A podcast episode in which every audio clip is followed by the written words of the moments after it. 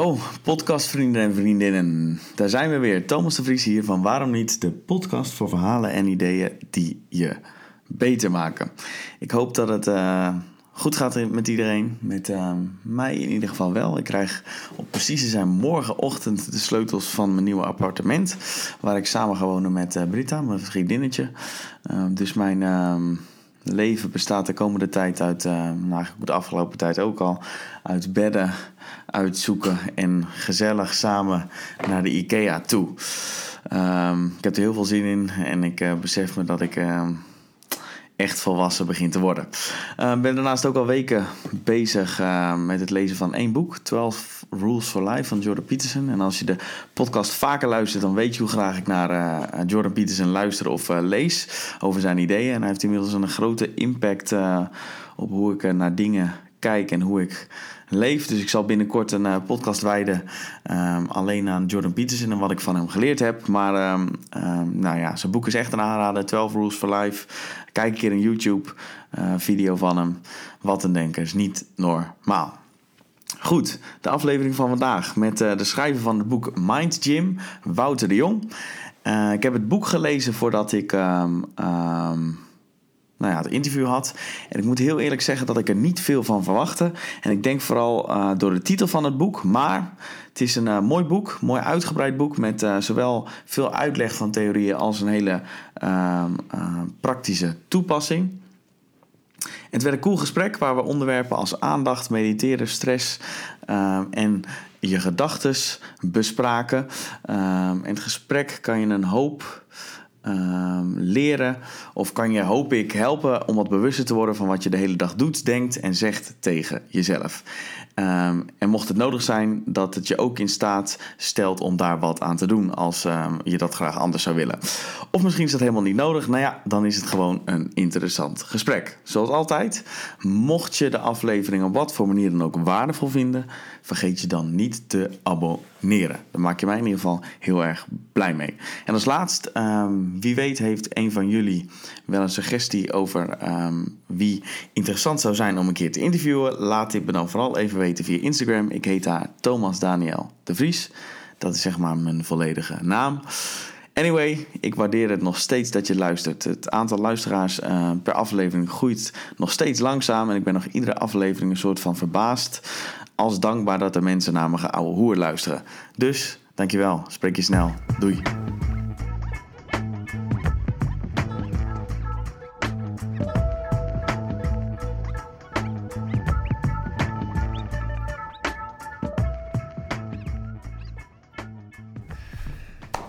Zo, Wouter. Zo, Thomas. Dankjewel dat je deze podcast wilde doen met me. Ja, superleuk om te mogen doen. Chill. Um, ja, leuk, leuk boek heb je geschreven. Ik moet zeggen dat ik er een um, ander beeld bij had. En ik denk dat dat vooral door de, um, door de titel kwam. Mm -hmm. Maar het is een gaaf boek uh, met veel theorie, achtergrondinformatie, modellen.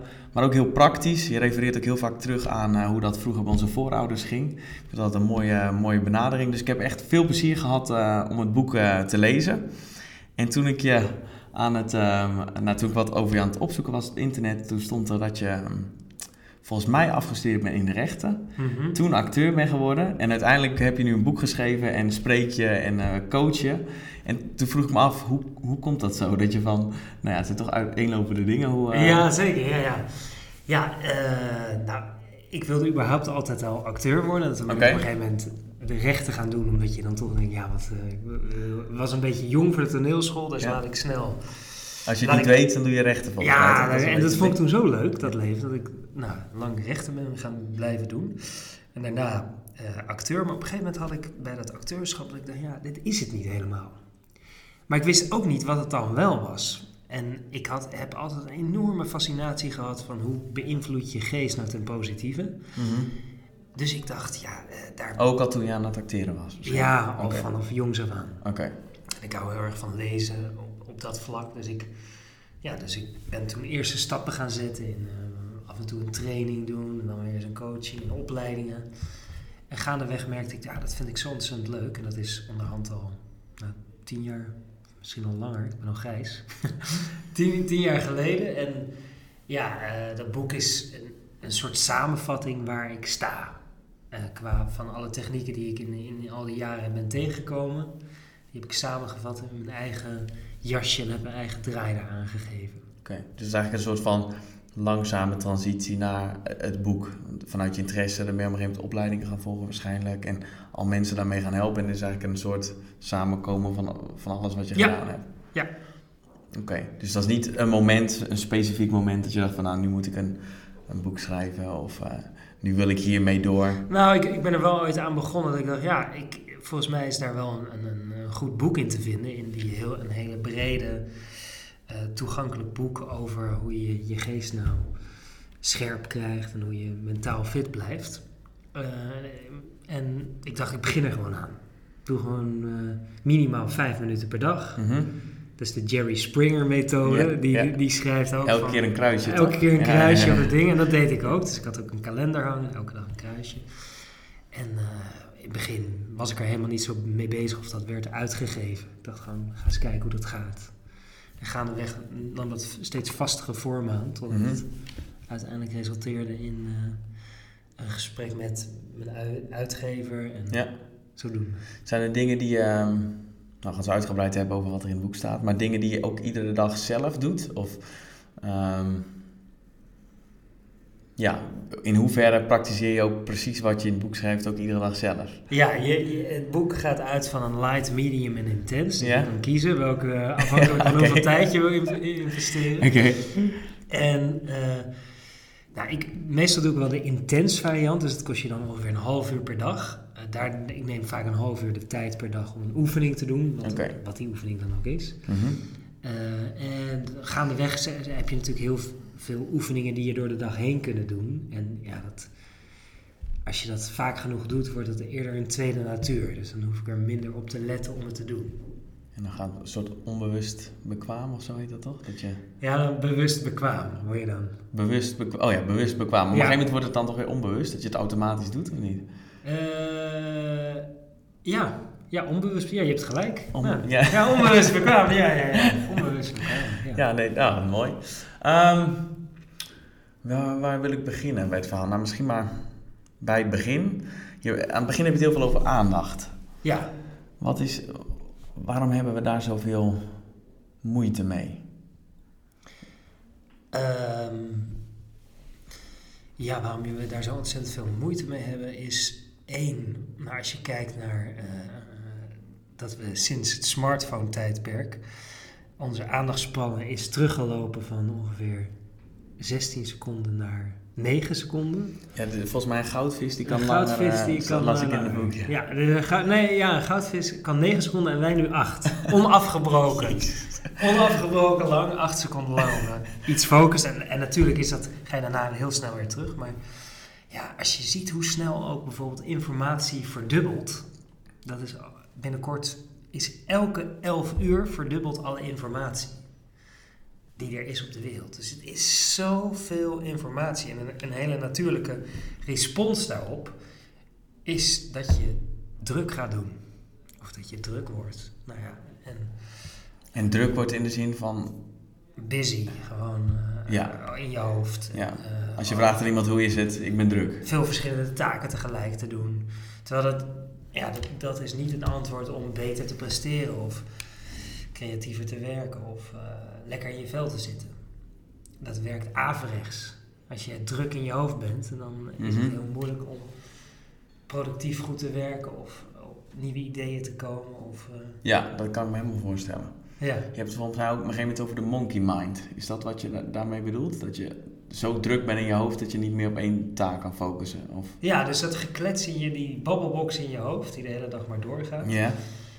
Eh, natuurlijk kun je die niet uitzetten, maar je kan er wel veel meer leren daar afstand van te nemen. Zonder daar meteen in mee te gaan. Terwijl als die monkey mind, die dus van de ene tak naar de andere slingert. Bijvoorbeeld, eh, je moet nu die bellen of kijk even op je telefoon. Of, dan, kun je, nou, dan kun je dat misschien aanschouwen als het gebeurt, maar je kunt er wel voor kiezen om daar niet in mee te gaan. Oké. In zo'n monkey mind. Oké. En is dan de reden dat we die monkey mind hebben, is dat een hoeveelheid aan informatie of een teveel aan informatie? Of is het ook dat we bijvoorbeeld op social media zien dat iedereen zijn leven er perfect uitziet Nou, die en, en de perceptie. Ja, dus de monkey mind is niet zozeer wat van, van de laatste paar jaren, Mhm. maar dat zit meer in onze eh, brein geprogrammeerd als een, eh, ja, eigenlijk als een nieuwe evolutielaag, dat je kan nadenken en plannen en kan terugdenken aan het verleden. Dat mensen zijn toch de enigen die dat kunnen? Terugdenken aan het verleden en vooruitkijken in de toekomst? Of zijn er ook... eh, Ik heb nog niet zoveel zebra's daarover gesproken, maar ik, ik, ik, ja, ik, weet het, ik weet het niet zeker. Maar ik, ik vraag me af als een zebra achterna wordt gezeten door een leeuw. Dat hij denkt, hoe ben ik hier terecht gekomen? Ja, of als hij als klaar is met rennen en die leeuw is weg, dat hij dan denkt: Oh, ik heb zo gênant gerend. Ik hoop niet dat de andere zebra's me hebben gezien. Ik bedoel, eh, dat Nee. kan ik me voorstellen hoor, maar je weet het natuurlijk nee, niet. nee. Maar ik heb zo'n vermoeden. Wat grappig dat, dat, we, dat we dat kunnen, wat op zich ook wel, ik denk vanuit evolutionair perspectief ook heel veel nut heeft gehad. Dat, Ja. Maar dat het ons nu ook vooral aan de weg zit. Ja, ja, zo bijna altijd een evolutionaire winst gaat altijd gepaard met. Ja, het is toch, het wordt gestapeld. Eh, het is niet zo van, nou dan doen we de oude programmering weg van onze hersenen, maar dan komt er weer een nieuwe laag op. Ja. Dus dan botst die weer met een oude laag. En hoe gaat dat dan evolutionair gezien? Wordt die op een gegeven moment die oude laag, je zegt dat bouwt op, dus dan die oude laag wordt niet vervangen? Of op een gegeven moment als die nieuwe laag beter werkt, dan wordt die wel vervangen?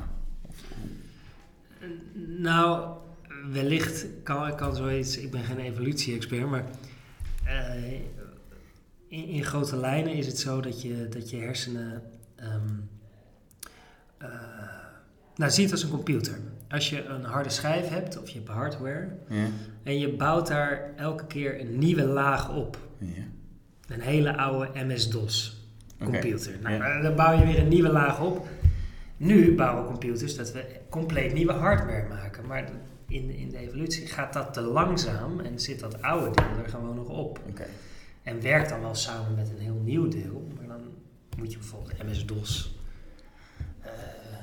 omzeilen met een heel nieuw Ja. Windows 10 programma Ja, of een ja, ja. Apple programma. Of, maar dan zit die, die, die, die, oude- dat hele oude computerprogramma zit er nog onder. Waardoor zo'n computer af en toe bijvoorbeeld heel traag is of eh, een blackout krijgt of eh, eh, fouten maakt. Ja, ik heb laatst mijn computer gecrashed. Dat is echt heel irritant. Dus Ja. dat zou waarschijnlijk, hij was er moet een nieuw systeem in. Ja. En op een gegeven moment heb je het in je boek over dat alles, bijna alles automatisch is. En dat vooral gevoed door drie systemen. ja. Welke drie zijn dat ook alweer? Hoe ver kom je zelf? Ja, volgens mij, ja, ik zeg dat in het Engels, fight and flight, toch? Ja, je- dus je hebt het, eh, eh, het jaagsysteem, Ja. het gevaarsysteem en het zorg- en kalmeringssysteem. Oké. En die drie systemen heb je alle drie nodig. En de vraag is van, hey, zijn ze met elkaar in balans? Of is, is er één systeem die meer de overhand heeft dan de ander? Oké. Dus je jaagsysteem is veel meer gericht op beloning en op eh, vo- voornamelijk ook toekomstige beloning. Bijvoorbeeld. eh, Een stukje sabeltandtijger. ja, maar ook eh, dat je daar denkt, ah lekker, ik ga dadelijk lunchen. Of Oh, hey, ik wil die promotie halen. Oké. Dus beloning in de toekomst, dat, je, dat is dat jaagsysteem Ja. in ons. Oké. En dan heb je die andere, is het vluchtsysteem. gerecht, ge- gericht op verlangen. Dan heb je het gevaarsysteem, dat is veel meer gericht op zelfbescherming en veiligheid. En dat, eh, eh, en, en dat gaat gepaard met weer andere emoties als je jaagsysteem. Je jaagsysteem is vaak ergens plezierig, maar kan ook wel gejaagd voelen. Je- En het eh, gevaarsysteem eh, is dan veel meer gelinkt aan angst of eh, boosheid. En inderdaad, zoals je zelf zegt, het bekende fight, flight, freeze. Ja. Dus gewoon direct eh, bescherming zoeken. Ja. Dus die jaag- en het gevaarsysteem, Mhm. die gaan veel meer gepaard met eh, vaak stress. Mhm.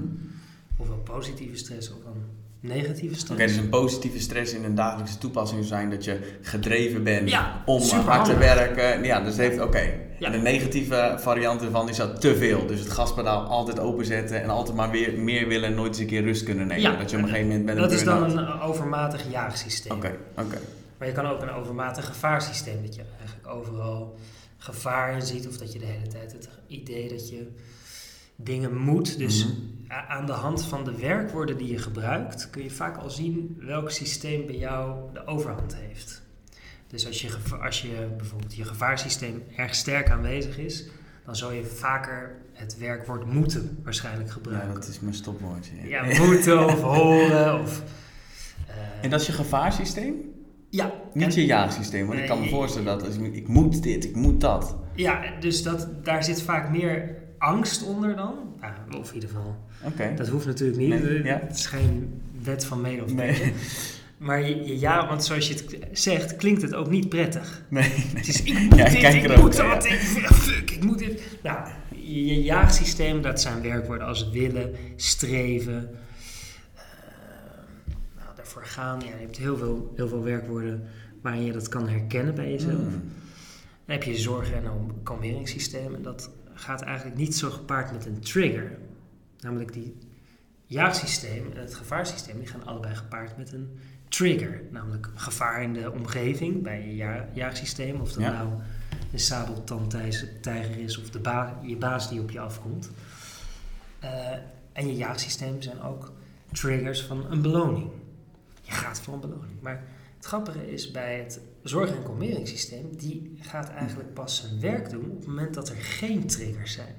Er is eigenlijk geen beloning, er is ook geen gevaar. En wat ontstaat er? Nou, dat je kunt rusten en dat je kunt opladen. En dat eh, zorg- en kalmeringssysteem is ook het systeem wat veel meer ga- uitgaat van herstellen, maar ook van verbinding met anderen maken. Vanuit zorg en kalmering. Wat ons alle z- kalmeert. Oké. En is het probleem, ik kan me zo voorstellen dat het probleem bij veel mensen is, is dat die jagen en het vluchtsysteem, dat die altijd aanstaan, waardoor dat rust- en kalmeringssysteem of zorgsysteem nooit zijn kans krijgt om eh, zijn ding te doen. Ja. Ja, dus dit, daar is vaak een disbalans tussen. En als je dat maar lang genoeg doet, dan, nou, eh, dan trekt dat ene systeem wat, wat overmatig is, trekt Ja. die andere twee mee. Ja. Heeft dit ook te maken met het, eh, het zenuwstelsel? Met het, eh, ik heb me hier een hele tijd in verdiept in het parasympathische en het sympathische Ja. zenuwstelsel. Dus Ja. dat parasympathisch is volgens mij rust en Ja. sympathisch is stress en... Ja, dat is een Ah, ander oké. verhaal. Dus dat is het fysieke... Ja, dus je kunt de sympathische kun je boven bij de gevaar en het Ja. jaagsysteem zetten. En dan Ah, de parasympathische kun je zetten bij Ja. het zorg en kalmeren. Oké.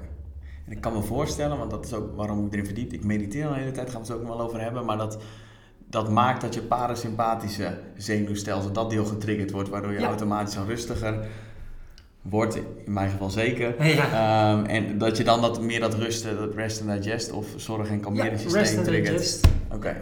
Absoluut. Ah, oké. ja. Wat ik nooit ehm beseft had, dat het verbinden zoeken met anderen, dat het ook bij dat ene systeem hoort. Ja, Dat dat een onderdeel daarvan is. Dat je daar, word je daar ook rustiger van door met andere mensen te... ja, het ligt er natuurlijk aan hoe je verbinding legt. ja, Maar ja oké. Maar over het algemeen... over het algemeen, als je, je kunt natuurlijk ook verbinding leggen vanuit het jaagsysteem. Maar dan gaat het al eerder richting eh, seks, Ja, bijvoorbeeld. Of eh, nou op een andere manier dat je heel graag iets van iemand wil. Dus bij het zorg- en kalmeringssysteem Ja. is, is, de vraag is of je dan echt verbinding maakt. nou, is, is kenmerkend voor, voor, voor de connectie die je ma- dan maakt, dat het gebeurt vanuit gunnen. Dat je gewoon er voor de ander bent, of voor jezelf bent, zonder dat dat meteen iets hoeft op te leveren. Of dat je meteen iets terug verwacht. Ja, Wat het dan, geven om het geven en niet om er iets voor terug te krijgen of zo. Ja. maar ook naar jezelf toe. Dus ook eh, naar jezelf toe iets kunnen geven, bijvoorbeeld gewoon zonder schuldgevoel. Eh, een bad nemen als je er zin in hebt, zonder dat je denkt, "Pff, neem ik een bad, dan ben ik niet aan het werk, oh jee. Ja, ja. Herken ik. Ja, ja. Heb je er zelf ook last van gehad? ja nog dat is nog steeds een... eh, ik ben natuurlijk helemaal verlicht. Nee. Nee. maar het is nog steeds een. een, een ik heb bijvoorbeeld heel snel, snel een overmatig jaagsysteem. Dus ik, ik, ben, ik kan heel snel. De aanleg om te hard en te veel te werken. En te weinig tijd te nemen voor eh, eh, ontspanning Chillen. en chillen. Ja. ja. En even niks hoeven. Ja, dat herken ik wel. Ja. Dat herken ik wel. Op een gegeven moment ehm, heb je het in het boek over verslaving. En Ja. dat was wel, ik- dat ik dacht van, oeh, dat is wel een mooi inzicht. Je zei van, ja, stop met, eh hebben maar niet over drugs en over alcohol en dat soort verslavingen. Onze gedachten zijn eigenlijk waar we eigenlijk heel erg aan verslaafd ehm, zijn. Waarom is dat? Ja, eh, dat merk jij. Nee, dat stond in je boek. Van, ja, maar van, me- dat merk je ook bij jezelf. Jazeker, ja. Ja, Ja. ik, ik ehm, word me steeds bewuster van wat ik allemaal denk en zeg tegen mezelf. Ja, Um, en er zijn wel terugkerende dingen, ja, zeg maar, ja. Ja. Het is moeilijk om... ehm, ik heb ook momenten, nogmaals, ik mediteer een jaartje of vijf, denk ik nu. Mhm. Ehm, en als ik ook kijk naar wat ik, zeg maar, de monkey mind die ik vijf jaar geleden had ten opzichte van nu, dan is dat al wel echt een groot verschil. Maar Hoe, hoe merk je dat verschil? Wat, wat is het verschil daarin? n- dat ik een stuk liever ben voor mezelf. Mhm. En dat ik makkelijker, als er een emotie opkomt. ehm, ja, ik, ik wilde het zo meteen hebben over een modelletje wat. En dat is eigenlijk een beetje de, ehm, nou ja, hoe het geschreven is, hoe, hoe, ik hoe ik het zie. Ik vond het wel mooi, ik had het nog nooit zo gezien.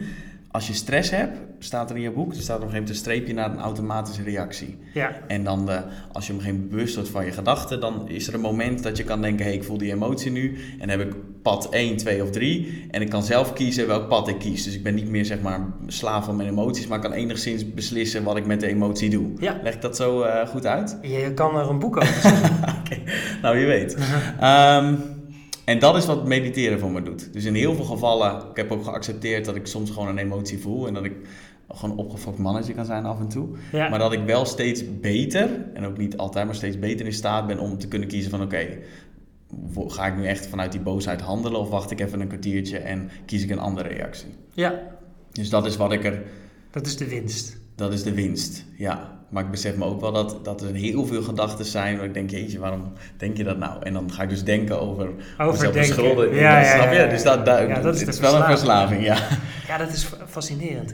De, eh, het staat in mijn boek, weet ik, zeg ik, het uit, ik heb het zelf geschreven. Maar naar schatting 95% van de bandbreedte van je bewustzijn wordt ingenomen door gedachten. Eh, Wauw, dat is echt veel. Dat heb ik overigens gemist, dat stuk. Maar ja, ja, ja, hij staat... misschien eh, omdat ik te druk was met Misschien zeg ik het verkeerd en is het 90%, dat zou ook kunnen zijn. En heel, heel, heel veel daarvan ehm, is ook gewoon heel saai. Eh, Het zijn bijna allemaal herhalingen. Het is alsof je de Sound of Music gewoon voor de 2000ste keer nog een keer gaat kijken. Maar het, het, fascinerende vind ik dat die verslaving, dat je dat vaak niet merkt omdat je er middenin zit. Omdat je eigenlijk die gedachtes wordt. Je ziet niet meer dat het gewoon maar een paar elektrische prikkeltjes in je hoofd zijn. Je verliest de afstand daartoe. Waardoor eigenlijk die. Als je midden in die verslaving zit, dan zie je ook vaak dat mensen eigenlijk niet eens doorhebben dat ze eraan verslaafd zijn. Terwijl als je dan een beetje begint met mediteren, dan zeggen mensen vaak in het begin, of met aandachtsoefeningen, zeggen ze, ja, dat ga ik echt niet doen. "Want dat kan ik niet. Dat kan ik niet. Nou, wat is dat? Die als je zegt, dat kan ik niet. Een gedachte. Een gedachte, ja, een redelijk beperkende gedachte ook. Ja, dus het is ook Ja. weer helemaal. En natuurlijk, eh, in het begin is het ook super frustrerend. Dat is, eh, als je ermee begint, dan word je juist geconfronteerd met al die onrust in je hoofd. Maar dat is juist de hele oefening. Ja, ja, Om, om daar ja. wat meer afstand toe te kunnen creëren. Dus eh, eh, zo, eh, vind ik het altijd zo zonde als mensen vroegtijdig zichzelf daarin Ja.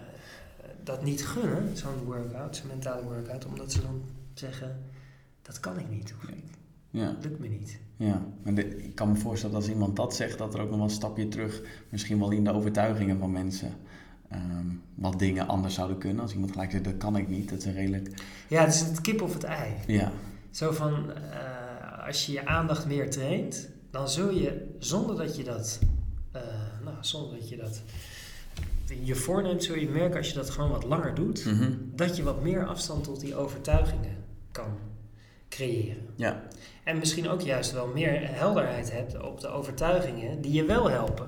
Het zijn natuurlijk ook heel veel waardevolle overtuigingen. Maar om meer het kaf van het koren te kunnen scheiden, is het gewoon handig om zonder te veel ervan te verwachten, gewoon te blijven oefenen. Nou, dan Ja. we gewoon te zien. ja. En ehm, Volgens mij heb je daar ook een uh, oefening. Nou, ik weet wel zeker, de dankoefening is dat um, iets waar mensen wat mee kunnen om, als ze willen leren om um, hun gedachten een beetje te observeren en niet vanuit die uh, gedachten te handelen of vanuit ja, de emotie? Ja, dank is meer vanuit de emotie. Oké. en okay. de, de meer afstand tot de gedachte, mocht je daarmee willen experimenteren.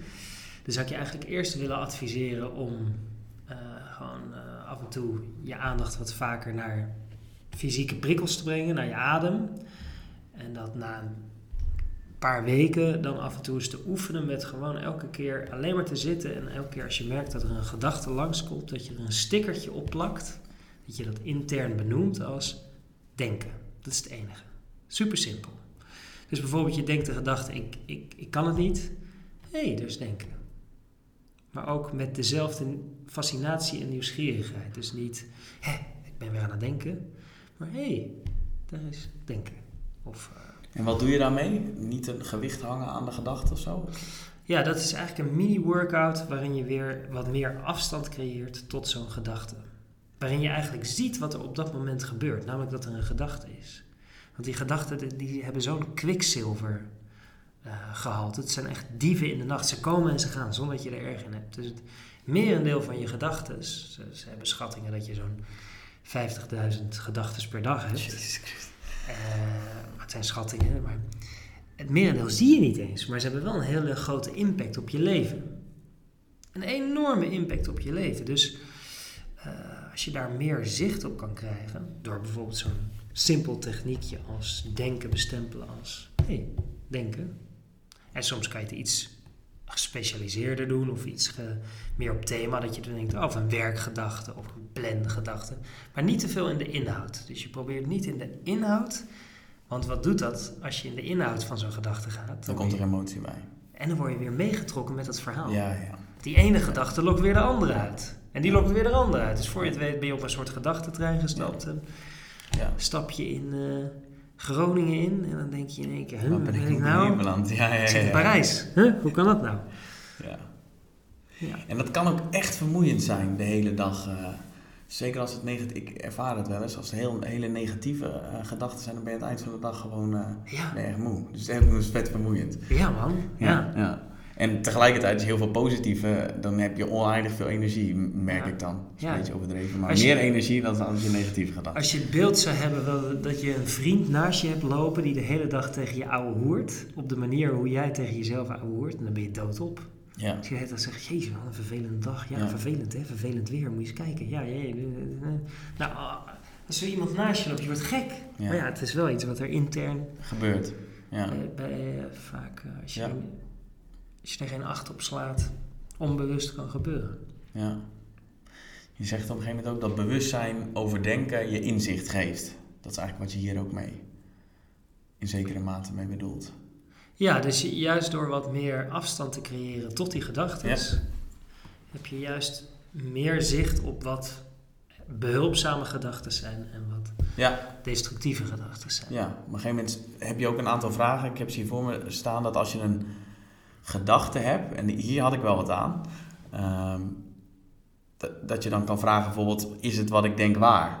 Ja. Of is, is mijn gedachte behulpzaam? Of is mijn gedachte vriendelijk en of wijs? Ja. En dat, ik maak me daar wel eens eh, schuldig aan. Als ik, als ik een fout maak bijvoorbeeld, dan ben ik mijn fout. En dan is alles, alles wat ik doe slecht. En dan kan ik me ook wel iets specifieker maken. In dit geval heb heb ik misschien niet helemaal de beste beslissing genomen. Maar wel met de tools die ik op dat moment had, heb ik die beslissing genomen. Ja, Wat wel helpt, omdat ik wel wat liever ben voor mezelf. En niet mezelf helemaal de grond in... eh, ja.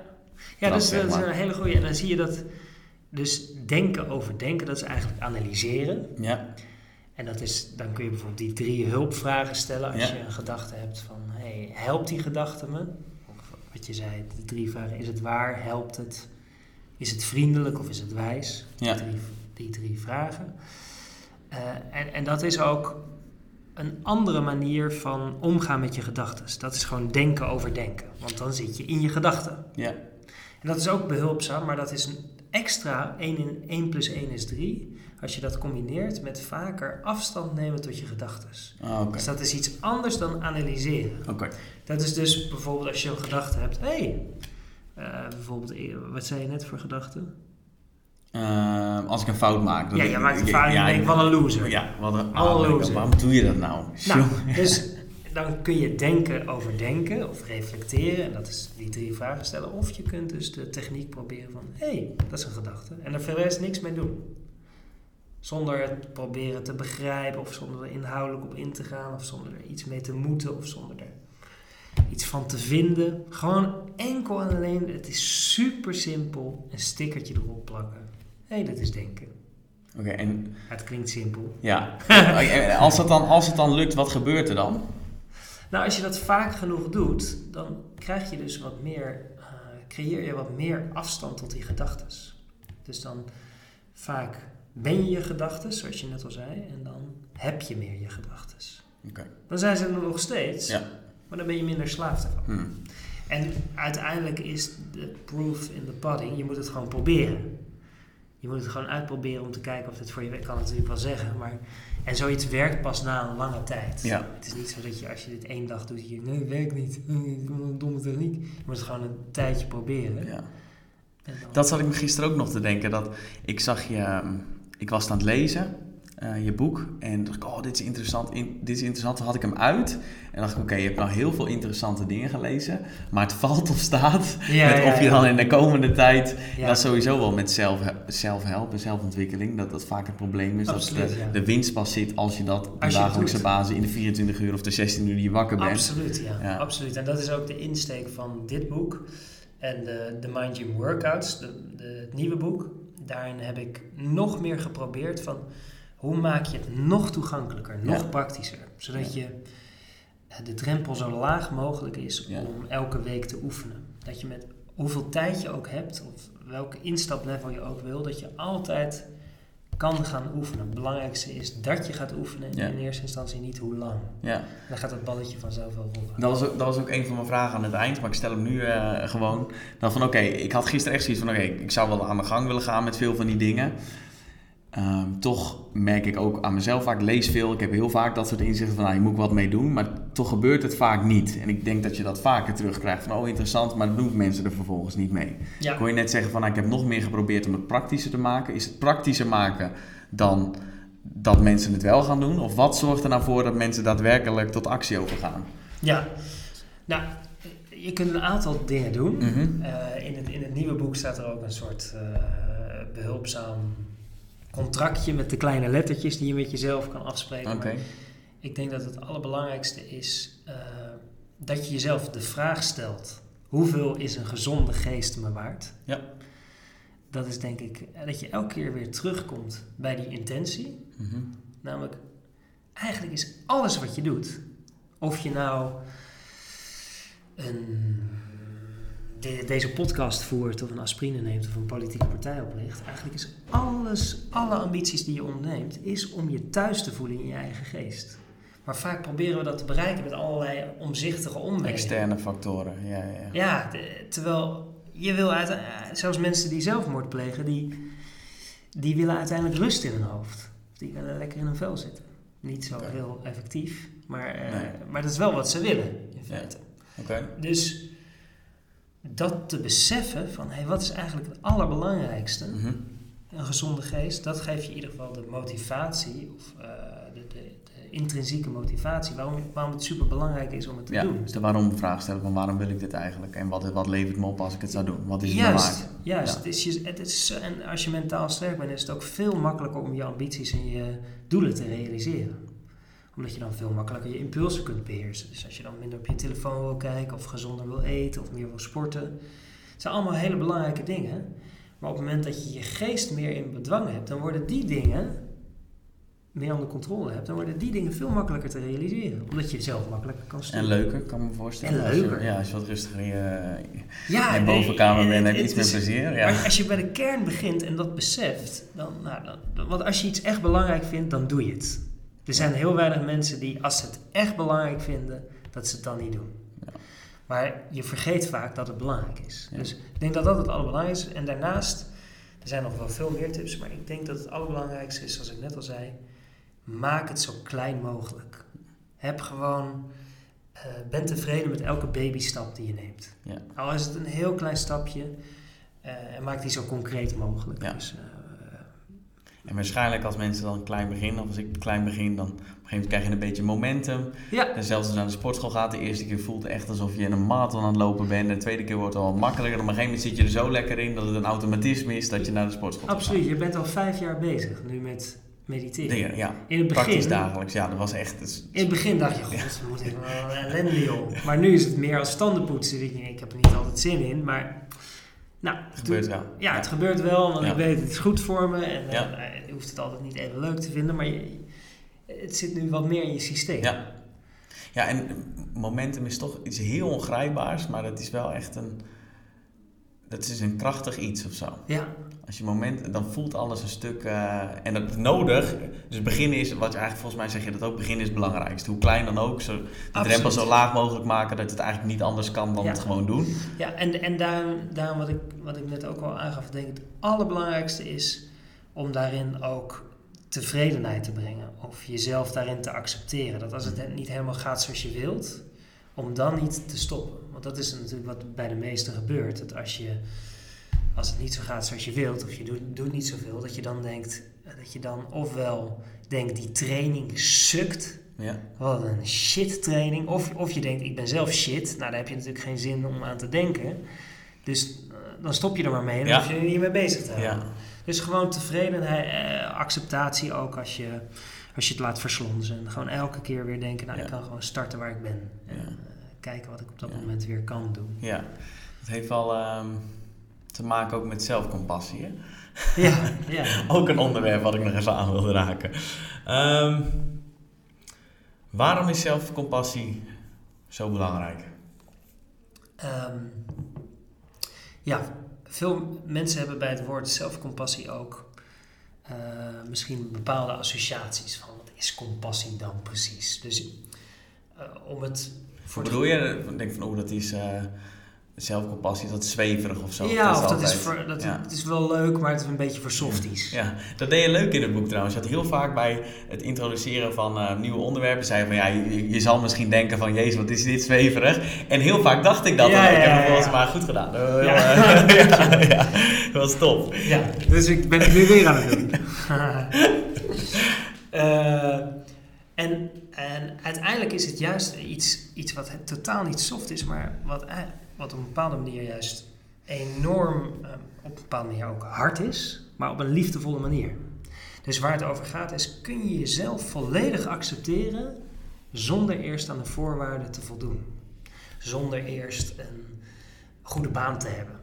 Zonder eerst een aantal likes te hebben op Instagram. Mhm. Zonder eerst een bepaalde identiteit te hebben. Dus kan je al je sterktes, je zwaktes, je imperfecties, kun je die accepteren voor wat ze zijn. En dat geeft je juist heel veel mentale energie. Hou je over om juist extra hard te presteren. Dus er zijn meer dan 200 onderzoeken die bevestigen dat eh, zelfacceptatie heel veel energie geeft. Omdat je dus niet zo bang bent om op je bek te gaan. Je bent niet zo bang meer om fouten te maken, omdat je, op het moment dat je een fout maakt. Als je al vindt dat het oké is zonder dat je Ja, hetgene bereikt wat je wil bereiken, dan is alles winst. En dan doe je ja, gewoon of en zo. veel mensen hebben bij het idee bij zelfcompassie of zelfacceptatie, ja, is allemaal leuk, maar dan ga ik alleen nog maar in een hangmat liggen. Ja, dan ben ik alleen nog maar tevreden met mezelf. En dan doe ik geen reet meer. Dan, eh, dan ben ik niet vooruit te branden. Maar het tegendeel blijkt dus. Juist omdat je zoveel mentale energie overhoudt, dat je niet de hele tijd jezelf aan het airbrushen bent, kun je die eh, energie die je overhoudt juist steken in wat jij het allerbelangrijkst vindt. Zonder te veel bezig te zijn met je ego. Dus vandaar dat eh, zelfacceptatie en zelfcompassie een, echt een voorwaarde zijn om eh, een zinvoller en gelukkiger leven te leiden.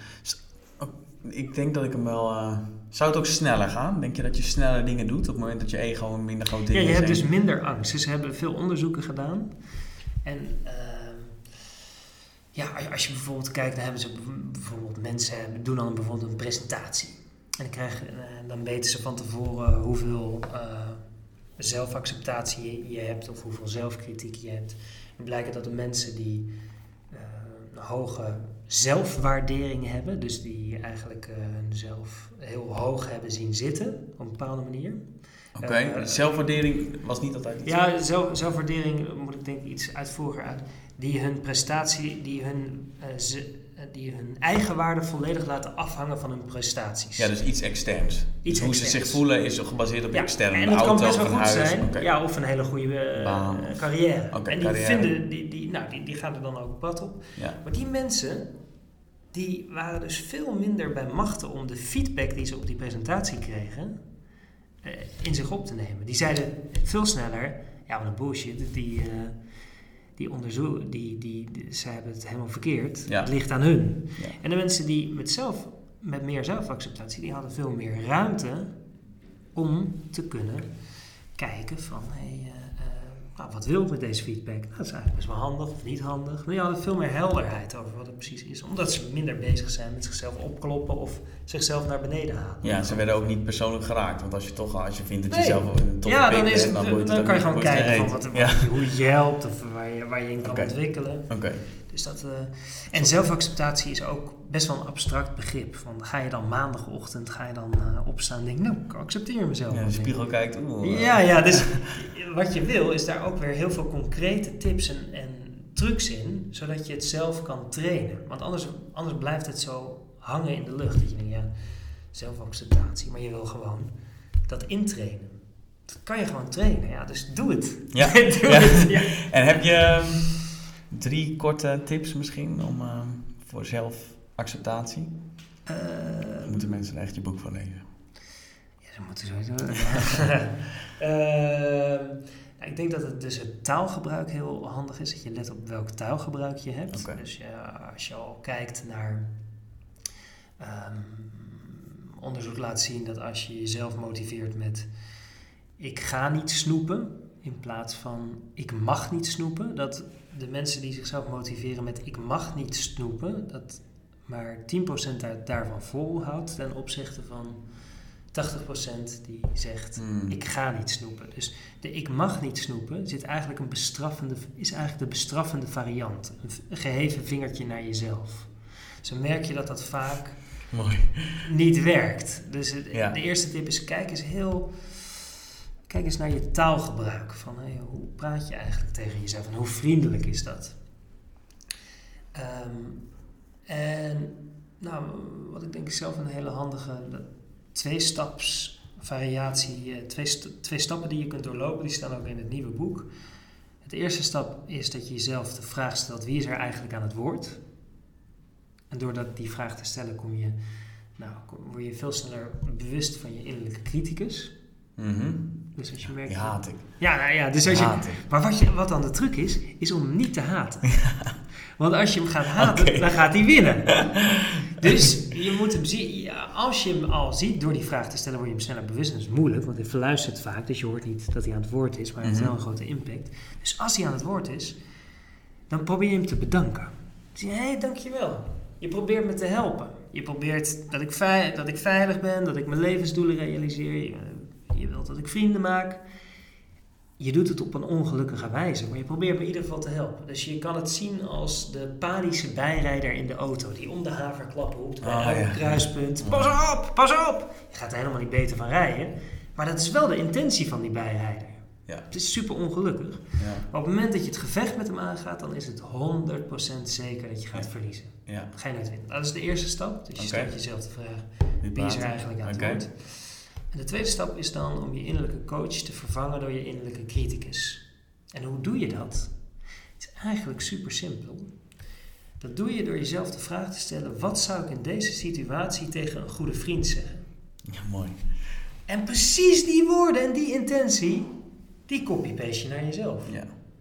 En in het begin voelt het vreemd en denk je, ja, dat geloof ik helemaal niet. Dat is wat een onzin. Maar als je dat maar vaak genoeg doet, dan zul je merken dat het een tweede natuur wordt. En dat dat ook weer een automatisme wordt. Ja. Die makkelijk opkomt. Ik vraag me dat heel vaak af. Dan, zeg ik, dan heb ik iets gedaan, iets wat ik niet zo leuk vind. En dan vraag ik mezelf af, oké, stel nou dat uh, een van mijn beste maten binnen zou komen en hij zou dat, wat zou ik tegen hem zeggen? En dan is het inderdaad wel gasboeien, weet je wat kan gebeuren. Volgende keer gewoon uh, les uitleren en dan weer doorgaan. Maakt niet uit, kom, we gaan een biertje drinken. Ja. En, ja. Maar dat is zo raar dat je voor jezelf zoveel negatief, hoezo eigenlijk? Ja, ja, ja. En wat voor effect heeft het dan op je als je dat doet? Nou, ik moet, dat, moet ik lachen en inmiddels kan ik dan ook wel wat liever zijn. Uh, ja, als je ja, niet je eigen beste vriend bent, wie anders gaat het ja. gaat het zijn. Maar het is wel een lange... Ik stoei daar nog steeds mee. Maar als ik uh, mezelf dat afvraag, moet ik altijd lachen. Ja, dus dan helpt het... Het vragen op zich helpt al. Ja, en dan ja, ja, gaan we weer. ja, ja. ja.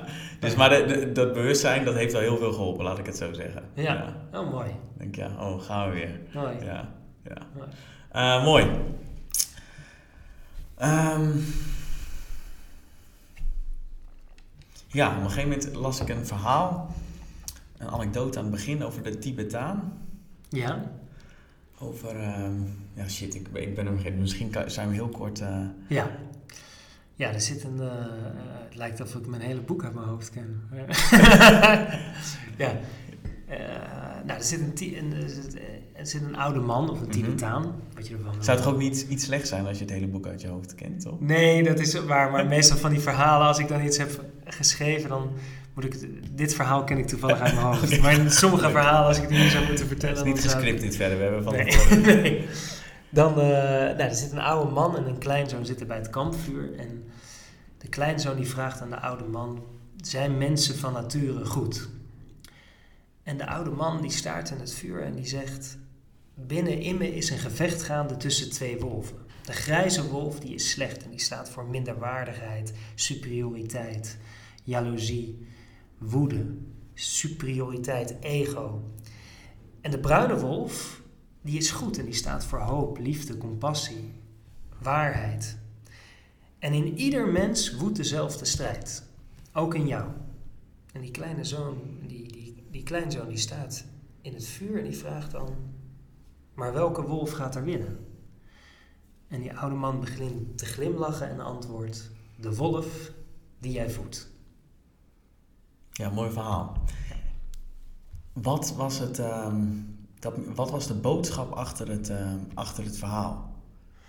Ja, wat, wat is voor jou de boodschap? Nou, ik uh, ken je Jordan Peterson toevallig? Ja. En die heeft het hier ook heel vaak over. En die zegt dat, dat in ieder mens uh, iets goed zit en iets slecht zit. Ja. Um, dus dat is wat ik eruit haal. Dat je zelf beslist um, dat, er, dat kwaad en goed in ieder mens zit of zo. En dat je de, iedere dag met alle keuzes kiest. Uh, nou, of de, um, de goede kant op gaat of de slechte kant op gaat. Dat is het. Ja, welke voet je? Oké. Okay. Okay. Dus waar, waar stop je focus in? Dus op het moment dat je meer focus geeft aan de bruine wolf, nou dan, dan groeit die. En op het moment dat je meer focus geeft aan de grijze wolf, dan groeit die. En je, je zult ze altijd allebei hebben. Mm -hmm. Maar het is jouw autonomie en verantwoordelijkheid om, om, uh, om te beslissen welke wolf je gaat voeden. Ja. En uh, niet zeggen, nou, die politieke partij zorgt ervoor dat ik mijn uh, grijze wolf voed. Of ja. dit land zorgt ervoor. Oké, okay. dus dat is ook de verantwoordelijkheid bij jezelf zoeken in plaats van bij een ander. Hoor ik dat er ook een beetje in doen? Ja, dat is het enige wat je kan. Ja. Ja, wat kan je anders? Ja. Ja. Ja, niet zoveel. Nee, nee ik, ja, ik, ben het er ook helemaal mee eens. Maar ook dat is makkelijker gezegd dan gedaan. Het altijd bij jezelf zoeken. Ja. Ja, en ik, wat, ik, wat ik bij mezelf een hele oefening vind, of een hele uitdaging, is ook om eerlijk te kijken naar die grijze wolf. Want die zit er natuurlijk wel. Maar om ook gewoon eerlijk te zien als die er is. En hoe dat dan, gewoon daar nieuwsgierig naar te zijn. Van oké, als, die, als die zich dan voordoet, om daar niet, niet meteen je blik van af te wenden, maar om daar ook gewoon nieuwsgierig naar te zijn en, en het beter te leren kennen, zodat je er beter mee om kan gaan als het zich voordoet. Omdat je er weer meteen uh, door gevangen raakt of, of uh, rare capriolen gaat uithalen om, het, ja. om er niet naar te hoeven kijken. Ja. Super interessant. Ja. Um, wat vind jij um, zo leuk aan het werk dat je doet? Dus de mensen die je mag helpen met uh, Nee, dat, misschien moet ik het niet zo zeggen. Wat vind je zo leuk aan het werk dat je doet? Eh, ik vind lezingen geven vind ik echt superleuk. Dus Oké. dat doe ik nu vrij veel.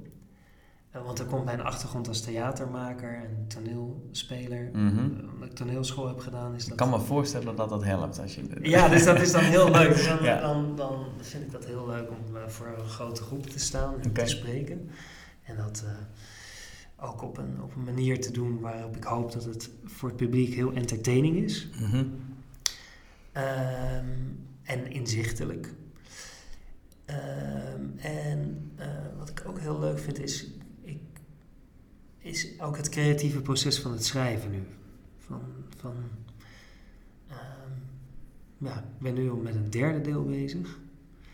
Eh, Maar daar hoor je nog van. Dus tijd over een tijd. Maar dus ik hou gewoon heel erg van dat, van dat eh, nieuwe dingen de- bedenken. En, en, en eh, kennis opdoen. Dus nu, in deze fase, ben ik dan weer- weer wat meer aan het lezen. En ik, ik ben aan het lezen voor mijn werk. Hoe leuk is dat? Welk boek ben je op dit moment aan het lezen? Nou, ik heb ongeveer 200 boeken. Eh, nou, voor, de- voor dit project heb ik dan heb ik ongeveer een, een rij van 50 boeken, boeken. Ja, Die staan dan allemaal zo in, de buurt van mijn bureau. oké. Ja, ja, ik denk dat het ongeveer 50 zijn. En daar, In welke, ik- in welke... Of zegt dat te veel over het boek dat je Ja, ik kan het wel zeggen. Dit is, het is voor kinderen. Dit. Ah, oké. Dus eh, dat zijn dan heel veel verschillende boeken. Dat is dan bijvoorbeeld gewoon een jeugdboek. Of het is een eh, ehm, positieve psychologieboek over... eh, Carol Dweck, The Growth Mindset toevallig. die staat, er ook... Nee, Ja. eh, nee maar een andere. Ehm, strength, nou, ik weet, ik weet niet uit mijn hoofd. Want Mindset, Carol Mindset, Dweck, ja. die, die, dat is niet echt voor kinderen. Volgens mij, toch? Jawel, of wel? ja. Wel? Ja, Oh, dan zou- ga ik die ja, meteen ik bestellen. zou, eh, ik zou het echt doen, ja. Dat is Ja? heel mooi. Ja. dat is echt voor ja, Zij doet onderzoek aan Harvard eh, hoe ze kinderen eh, via vragen stellen en complimenten geven een growth mindset aan kunnen Ah, leren. Dus dat mensen, zeg. dat mensen, dat kinderen zeggen, oh dit kan ik nog niet, maar kan het wel als ik gewoon oefen. In plaats van dit kan ik niet omdat mijn talent aangeboren is. En, Ah, wat ja, super goed. interessant, ja. Oh, wat leuk. Nou, dan ga ik die eh, bestellen. Dankjewel Ja, voor de growth no worries. Ja, ja, ja. ja, welk boek heb je het meest aangeraden aan anderen? een goede vraag. Eh, zo, een, een, een, een non-fictieboek bedoel je? Ja, en, en naast die Niet- van jezelf. Niet een eh, fictieboek. dus. Nee, nee, non-fictieboek, ja, ja. Even denken hoor. Eh, nou, ik vind, wat ik, eh, Roos Vonk vind ik een hele goede schrijfster. Je bent wat je doet, vind ik een mooi boek. Het gaat ook over, eh, over hoe je meer sturing over jezelf kan krijgen. Maar ik vind haar manier van schrijven heel eh, eh, tof. Leuk. Ik zal het in de show notes zetten. Als even terugluisteren, zet ik het in de ja. show notes. Wie ehm, inspireerde jou? Ja, ehm, nou, ik heb, ik heb in mijn kamer ook een, een soort eh, fotolijstje met mensen die me inspireren om er af en toe naar te kijken. Die betekenen allemaal wat anders voor mij. Het kan ook een filmfragment die ik dan in een plaatje zet en die ik er dan bij zet. Eh, Darren Brown inspireert mij. Dat is bijvoorbeeld een illusi- Illusionist, mentale ja. illusionist. Maar ik vind zijn speelsheid heel leuk en de manier hoe hij dingen aanpakt. Ehm, ik heb een eh zenleraar, die heet Nico Tiedeman. Nou, die is ook een inspirator, maar ik vind... Was bij Obama, bij zijn presentatie. en Dat vind ik ook een hele bijzondere... Kan er niks van, hè? eh, Een presentatie. Nee, maar dat is ook zo'n inspirator. Dat vind ik zo'n bijzondere, bijzondere spreker en, en een bijzondere man. Eh, ja, heel veel. Ik vind de Dalai Lama, eh, daar was ik toevallig, een vriend van mij was daar bij de organisatie betrokken en ik kon hem dus van dichtbij zien Oh, toen je naar Nederland kwam. Nee, in de, de kerk. In de... Oh, oké. Ik was in Ahoy, was bij, eh, bij eh, de Lama. Ah ja, hoe was Ja. dat? Ja, ik, vond, ik vind het zo'n inspirerende gast, zodat ik je verhaal over Ja, ja, ja. Maar echt heel mooi. Maar jij hebt hem dus van dichtbij... eh, Ja. Ja, Ja. dat was, was ook een... Ja, ik, ik... En ik vind, eh, nou Esther Perel vind ik ook een, Ja. als vrouw vind ik ook een Ja, hele... ja, heel goed. Ik heb Dus- al haar boeken gelezen. dus Ja, heb je, goed. heb je die, eh, die relatietherapie sessies geluisterd? Ik heb er een aantal heb ik er geluisterd, ja. Ja, ja, dat vind ik ook als werk. Als je een, eh, een coach of een trainer bent, dan vind ik dat, nou, dan is het bijna verplichte kost. Omdat ik vind, ze Zij is het heel zo goed. Zij is heel goed. Zo scherp. En, En het is een heel eh, klein vrouwtje, maar er gaat een power vanuit. Dat Ja. is echt niet normaal. Ja, ja, ja. zij en zij weet kracht en vriendelijkheid te combineren. Zonder dat het meteen...